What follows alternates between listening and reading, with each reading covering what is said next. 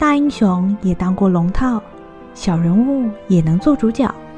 每周五晚上，让我们一起来听听三国那些人说说他们的故事吧。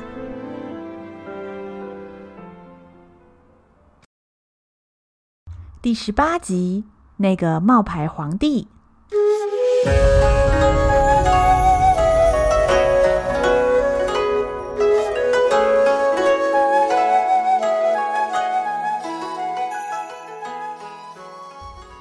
吕布和袁术即将成为儿女亲家的消息传遍了徐州，刘备担心继续留在小沛，未来可能会有杀身之祸，所以决定听从徐州商人陈登的建议，前往投靠曹操。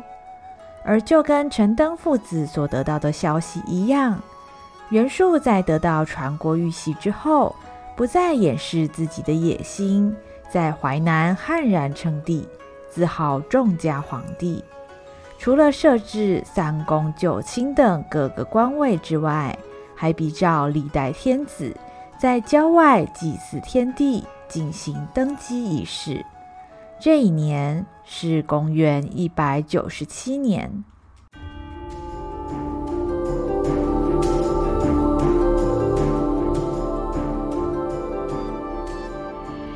在登基仪式上，袁术头戴皇冠，身穿锦袍，看起来意气风发，不可一世。他一步一步走上祭天的高台，手上捧着传国玉玺，台下的百官齐声称颂，高呼万岁。在这一刻，袁术跨出了当时大多数诸侯想跨但却不敢跨出的一步。那就是篡汉自立。然而，并非袁术身边所有的人都赞同他称帝。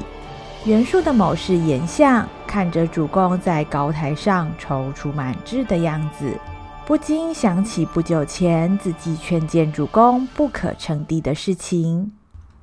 请主公三思，千万不可在此时称帝呀！有何不可啊？汉王朝历经四百余年，到了眼下可谓气数将尽，海内动荡到这个地步，该是有人出来收拾这个局面的时候。想当年，高祖皇帝也不过就是个小小亭长，他都能登上大位，而我袁家四世三公。背负多少百姓的期待？若我不扛起这个责任，正位九五，岂不是逆天而行吗？主公，请恕在下直言。当今汉庭虽然衰败，难道有过去纣王那样暴乱吗？您地盘再多，能多得过当年的周文王吗？整个天下，他占了三分之二。但是他依然服从商朝的领导。如果您现在称帝的话，是名不正则言不顺。不要说各镇诸侯不服，就连百姓也无法接受啊！哼，什么名不正言不顺？言下，你倒是说说看，哪些诸侯敢不服我袁公路当皇帝呀？河北袁绍近日攻城略地。是北方的霸主，许都曹操挟天子以令诸侯，打着朝廷正统的旗号，这两个人都会阻碍主公称帝呀、啊。袁绍不过我袁家一贱妾所生之庶子，论地位远在我之下。曹操手里虽然捏着天子，但是论地盘和兵力，他不是我的对手。所谓成王败寇，如果他败给我的话，那他手里的天子还有什么本钱自称正统啊？主公智珠在握，处理这两个人是胸有成竹。但是目前百姓大多认为汉王朝是天命所归，主公不可小觑天下民心呐、民心算什么？这些百姓。贱如蝼蚁，蠢如猪狗。颜相，既然百姓相信天命，那你就去散布一点天意吧，让他们了解我袁公路才是真正的天选之人。散布天意，呃，是，在下尽力去办。从那次会议结束之后，颜相派出了许多手下到民间散布袁术才是真正天命所归的消息，企图借此让百姓相信汉室将要败亡，而袁家将会取而代之。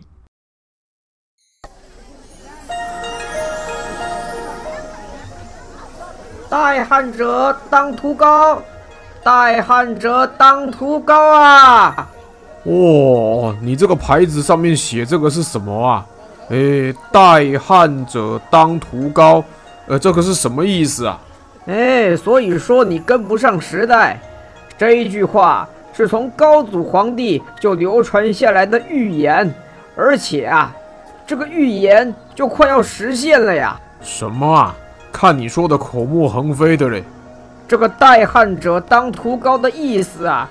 就是说，汉王朝已经衰败，未来啊，会有一个天选之人来取而代之，而且这个天选之人呐、啊，就是我们淮南的伟人袁公路袁大人哦。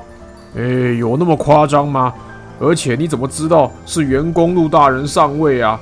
哎，你该不会是收了人家的钱，跑来这里招摇撞骗呢？哎，袁公路大人上位是天意耶。这种事我怎么敢乱讲啊？哎，我问你，你有听过传国玉玺吗？嘿，有啊有啊，听说当年董卓火烧洛阳以后啊，传国玉玺就不见了呢。对喽，那你们知道玉玺现在在哪里吗？哎，不知道，不知道哎。这个玉玺呀，现在就在我们袁公路袁大人手上啊。如果不是因为老天要他当皇帝，那，玉玺怎么会在他的手里呢？这就是真正的天意呀！哎，可是我听人家说，那个玉玺哦，是袁术从别人那边抢过来的呢。哎呦，你这个是被假消息给骗了啦！那些都是不满袁公路大人的人一直在造谣抹黑。我们伟大的袁公路大人，为了淮南，为了天下。做了那么多，忍受大家的误解，还是坚持要承担这个上天赋予他的重任。你知道他有多辛苦吗？我们就是需要这种人来当皇帝，百姓才有好日子过啊。嗯，那你怎么不提袁公路大人的哥哥袁绍、袁本初呢？就算真的当皇帝，论辈分也应该是哥哥先嘛。咦，袁绍那种人怎么能跟我们袁公路大人相提并论呢？你要知道啊，他只不过是小老婆生的，我们袁公路大人可是袁家正室夫人所生，这样尊贵的身份，才真的有资格当九五之尊呐！哎呦，所以我跟你们说啊，现在你们就应该呀，好好的努力。颜相派出的手下利用古代的预言以及袁术得到传国玉玺的事情，把百姓唬得一愣一愣的。到了这个地步，袁术的称帝看起来是名正言顺了。然而，颜相心中依然存有疑虑。对于颜相这样的谋士来说，主公袁术兵多粮足，又占有偌大地盘。如果能够稳定的发展，加上远交近攻，势必能够成为数一数二强大的诸侯。如此一来，距离一统天下也就不远了。可是主公袁术竟然坚持要选择马上称帝，这让颜相非常不解。袁绍那个贱种，最近走了好运。在河北扩大了地盘。我听说那个曹操竟然上表给天子，要册封袁绍为大将军。哼，也不知道曹操安的什么心，看来他是真怕了袁绍那厮。这下倒好，我拼死拼活才当个后将军，他袁绍竟然不费吹灰之力，白白当了大将军。这可是一人之下，万人之上的位子。如果我现在不称帝的话，岂不是一辈子要被他踩在脚下吗？我不只要比他爬得更高，我以后要他天天来向我朝拜。哼，袁绍，我要你以后只能看我的脸色办事。袁术认为，只有用绝对的地位差距，才足以跟所有的人证明自己比哥哥还要优秀。从小时候起，家族里所有的目光焦点都聚集在袁绍身上，这让袁术一直必须追逐着哥哥的背影生活。两兄弟自从出仕从政以来，袁绍的表现总是比袁术耀眼。不管怎么努力，袁术总是觉得自己比起哥哥差了一截。随着时间的经过，袁术发现自己已经不能再等下去了。如果不能干下一番惊人的成就，这一生都要活在屈辱之中。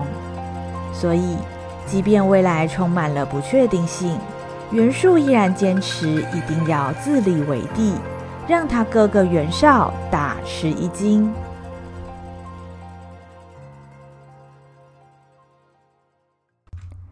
另外，在许都这边，陈登带着袁术使者韩印的人头夜见曹操，看见陈登这个惊人的举动，任谁都知道必有大事。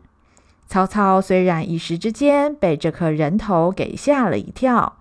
但他很快就把这个惊讶的情绪给藏了起来。嗯，嘿嘿，陈登啊，你说这是送给我的礼物？一般人送真金白银，我看懂啊。哎，可是你今天送人头，我是真看不懂。哎，这是要给我当球踢的是吧？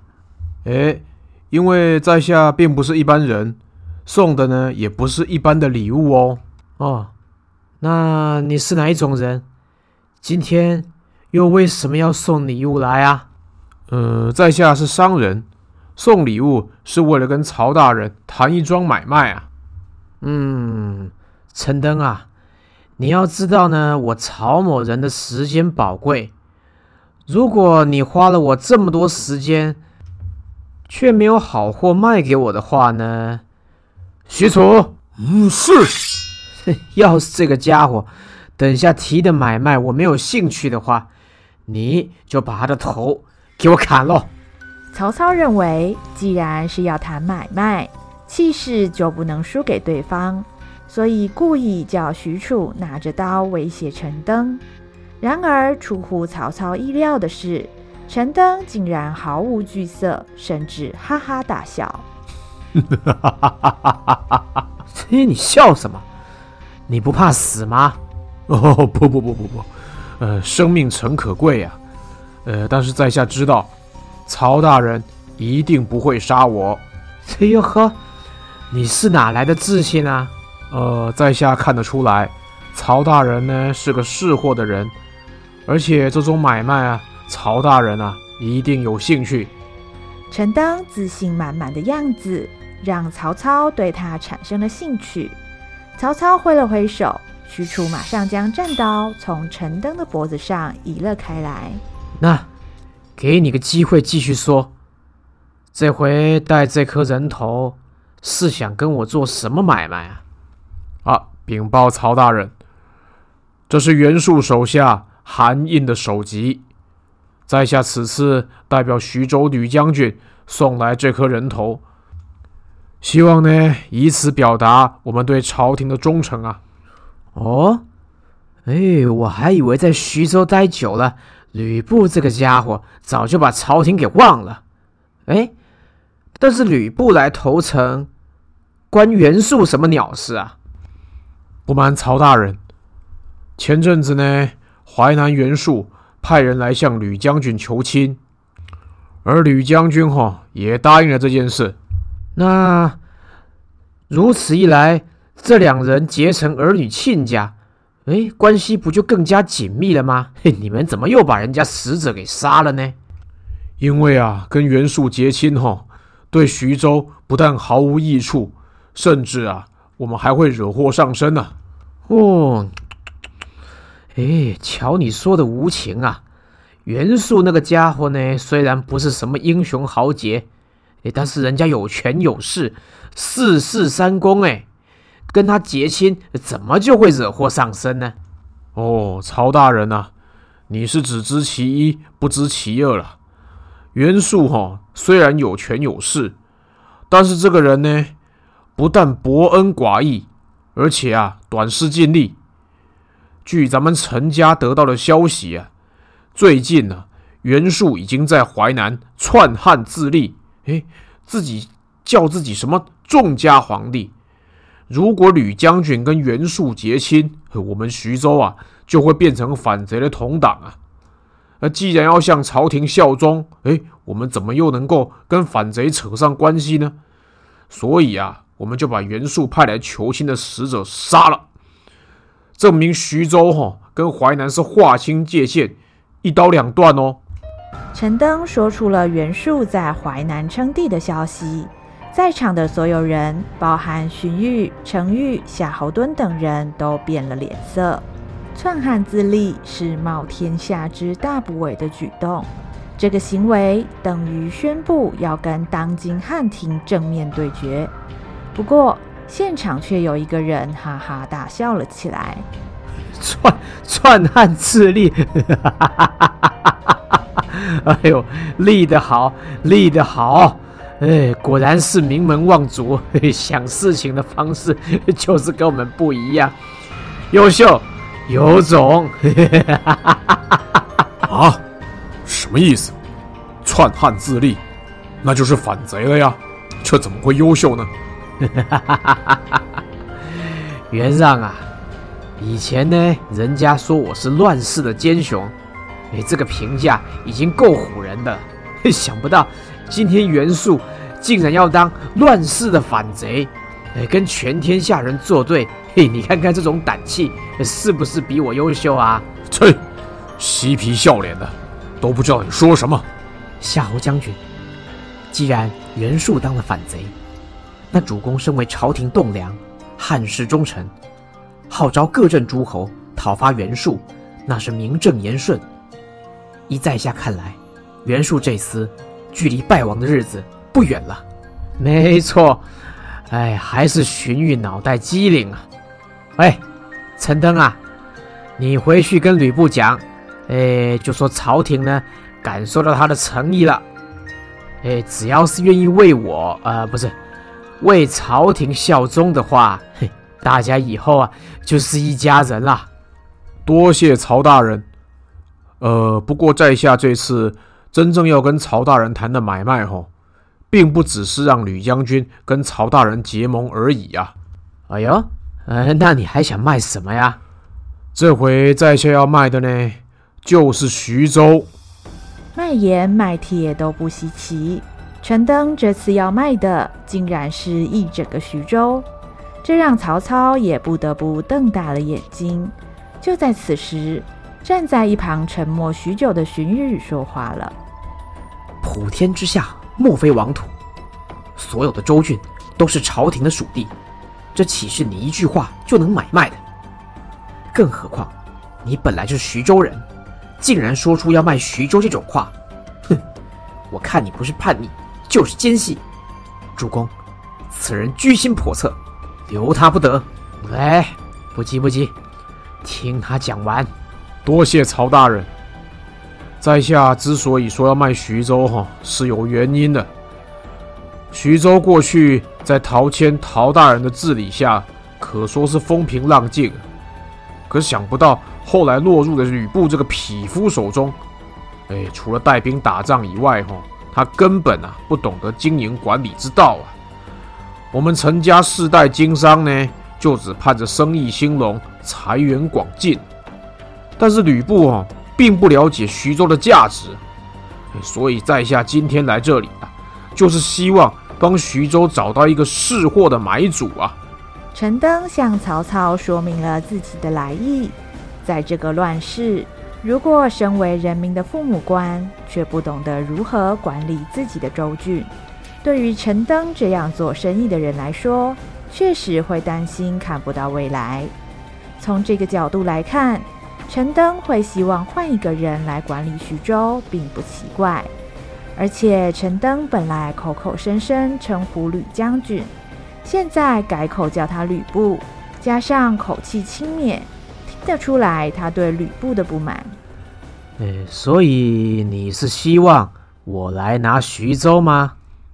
当然，曹大人胜谋能断，一看哦就知道是做大买卖的。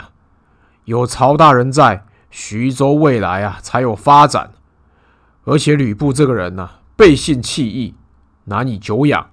哎，恕在下直言呐、就算吕布哈、哦、投靠了曹大人，以他过去背主弑父的行径啊，将来啊必成大患。与其等到那个时候哈、哦，不如曹大人呢先下手为强，找机会除掉吕布。哟，说的容易呀、不要说吕布自己能打，他手下的骑兵队 那可是出了名的难缠呐、啊，没几个诸侯有把握一举把他拿下的。哼，不然袁术离徐州那么近，干嘛还要搞什么结亲呢？直接开打不就得了？而且啊，他手下呢还有陈宫在啊。哎，你别看他是个书呆子，这打起仗来可是比我，哎。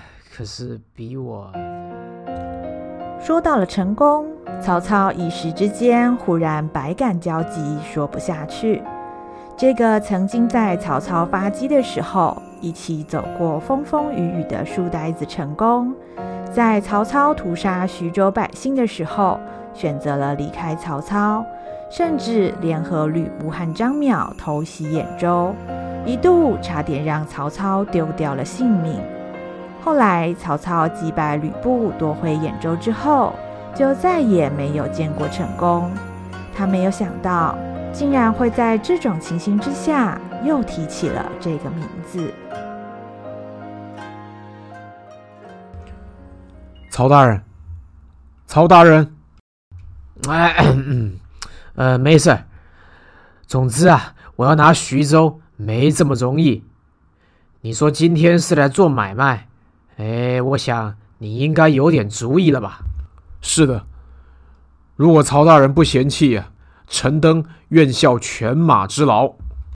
嗯，那你打算怎么做呢？吕布和陈宫哈，虽然现在占据徐州啊，但是毕竟呢，他们是从刘备手上抢来的，没有正式的天子诏书，难以服众啊。哎，加上吕布呢又不善养民，徐州哈、哦、民心浮动，三天两头啊就出状况，都得靠陈宫陈大人安抚啊。哎，在下要请曹大人表奏圣上，正式册封吕布为徐州牧，哎，使他名正言顺哦。这对我有什么好处啊？刚刚呢，曹大人也说过，吕布打仗厉害，不能力敌。那我们就必须要智取。曹大人呢，奏请圣上封吕布为徐州牧。那吕布啊，就欠曹大人一个人情啊。这么一来，他对曹大人呢，就会降低戒心。另外啊，如果吕布当了徐州牧，哎，在下算起来哦，也有几分功劳啊。未来吕布啊，必然对在下言听计从。之后在下。就想办法从内部动点手脚，哎，如此一来，曹大人未来要取徐州，就事半功倍了哦。曹操一边听着陈登说明他的计划，一边在心里盘算：徐州虽然不大，然而不但吕布骑兵队勇猛，加上城防坚实，如果要拿下徐州，必须得从内部将吕布的势力瓦解。这样才能将取徐州的代价减到最低。这样盘算起来，曹操确实需要陈登的协助。呵呵呵，不愧是生意人啊！看起来我曹某人要发财，嘿嘿，非靠你不可了呀！哈哈哈哈！我们做生意的哈，要是想要发财，最要紧的事情啊，是要用脑袋。像曹大人这样智勇双全的好汉，哎，想穷都很困难呐！你 连拍马屁都比别人厉害，陈登啊！你回去再跟吕布说，我会上表给天子，哎，册封他为徐州牧。不过呢，他之后啊也得拿点成绩出来，哎，不然我很难跟圣上交代啊。哦，敢问曹大人，啊，需要吕布做什么样的成绩呢？现在天下动乱，诸侯啊割据四方，哎，朝廷威信荡然无存。既然吕布当了徐州牧啊，那就是吃公家饭，有责任啊，帮皇上平定叛乱。河北袁绍、荆州刘表、益州刘璋、汉中张鲁这些人呐、都想擅自称王称霸。嘿嘿，吕将军天下无双，讨伐逆贼那是适才适所啊！哦。哦，借口让吕布讨伐逆贼，哎，实际上啊是要消耗吕布的兵力。哦，曹大人做生意啊，真是一点亏都不吃呢。嘿嘿嘿，一分钱一分货嘛，徐州牧呢怎么能白白相送啊？嗯，曹大人英明哦。哎，不过这回啊，在下算是吃亏了哟。嗯，怎么说吃亏啦？哎呦，在下来许都一趟，不但送礼物，而且还帮曹大人做服务。我讲的口干舌燥，哎，结果现在啊，两手空空的回徐州。嗯，曹大人，你说我吃不吃亏啊？这这，讨价还价，果然是生意人。好吧，陈登啊，就着你出任广陵太守。领俸禄两千担，满意了吧？以后啊，徐州的事情呢，我曹某人可是就得交给你了呀。多谢曹大人，哎呦，跟您做生意真是愉快啊！一场会面谈下来，陈登顺利和曹操达成了协议，除了成为曹操的内应之外，还受封为广陵太守。这回的许都之行，让陈家父子的计划又往前跨进了一大步。与此同时，登基称帝的袁术正在大殿之上接受文武百官的朝拜。袁术的王宫雕梁画栋，金碧辉煌。袁术端坐在龙椅之上，而他视为珍宝的传国玉玺就放在他的身边。他右手扶着玉玺，左手的象牙杯盛满了剔透的蜂蜜水。袁术头戴冠冕，他透过冠冕上的珠帘子，看着堂下左右排列的百官。接着，他缓缓闭上双眼，想象着自己的宏图霸业。我袁公路，就是天命所归的真龙天子。汉朝气数已尽，以后就是我众家皇帝的天下。接下来，我要打下徐州和兖州，让曹操那个狐假虎威的家伙瞧瞧厉害。然后就是荆州和益州，让刘表和刘璋这几个刘氏子孙了解到，哼，以后天下就改姓袁了。接着搞定凉州的马腾、韩遂那些野人，最后，哼哼，袁绍，我会把河北留到最后再一口吞掉，你就等着向我称臣吧。袁术沉醉在自己的愿景之中，而堂下的百官对于主公称帝这件事，人人心里都各有想法。有的喜上眉梢，有的则愁眉不展。嗯，跟着主公这么多年，总算等到主公晋皇帝位，我纪灵戎马一生，按照我的功勋，未来不是大将军，也该是大都督了。这下可发达了呀！上回主公要我用预言去说服百姓，百姓大多都相信命理和天数，短期之内要让他们相信主公是天选之人，并不困难。但是主公这个皇帝位，是否真的能坐得安稳呢？唉，何必庸人自扰？我炎相身为主公的谋士，识君之路，担君之忧。不管主公是不是皇帝，我好好辅佐他也就是了。在祭祀天地以及分封官职之后，袁术立了自己的妃子冯氏作为皇后。并且立自己的儿子为东宫太子，一切仪式都按照皇族的标准进行。而接下来，袁术便命令手下众文武依序向自己汇报各地施政的状况。禀陛下，今年五谷丰登，小麦和水稻的产量是去年的一倍有余，这都是托陛下齐天洪福。百姓是人人称颂啊！嗯，好。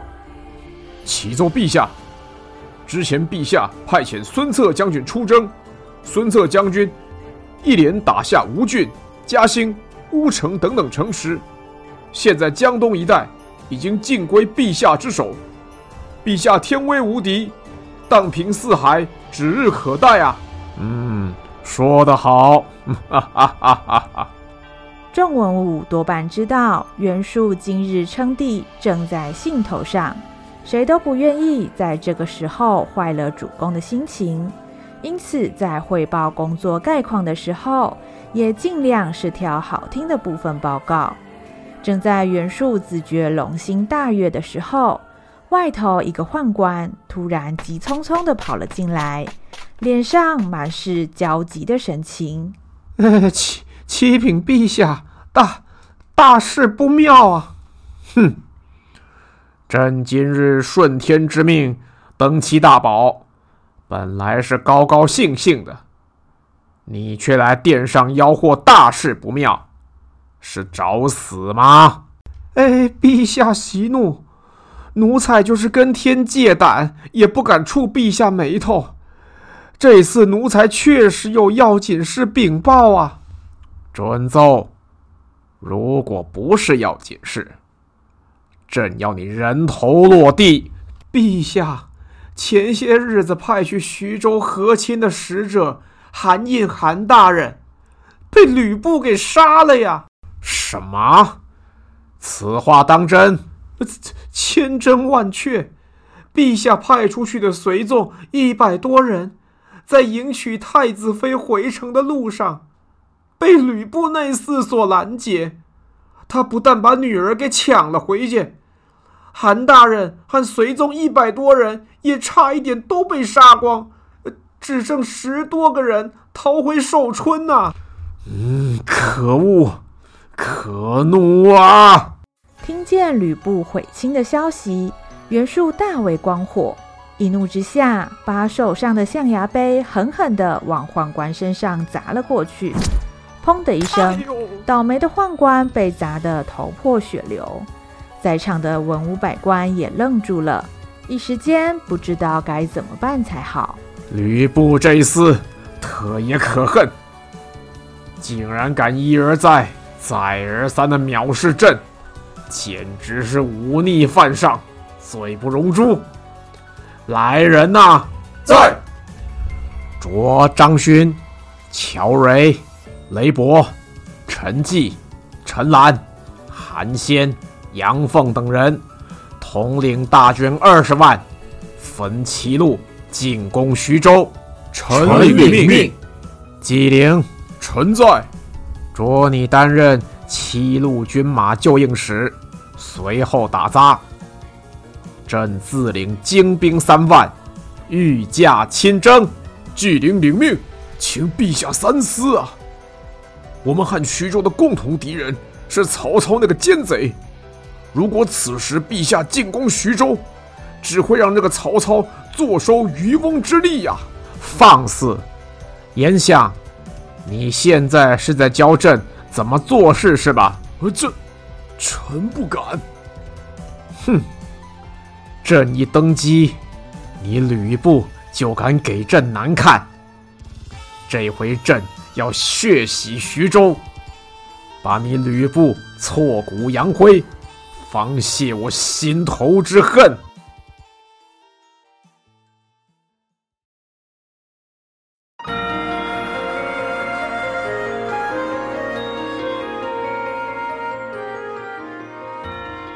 袁术才刚刚在淮南称帝，就遇上了吕布毁亲这样冒犯的举动，不可遏的袁术大起七路军马，准备以武力拿下徐州。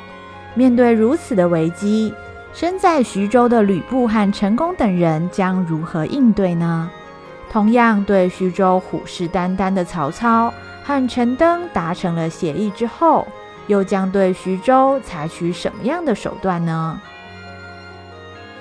下一集，那个骑兵队副队长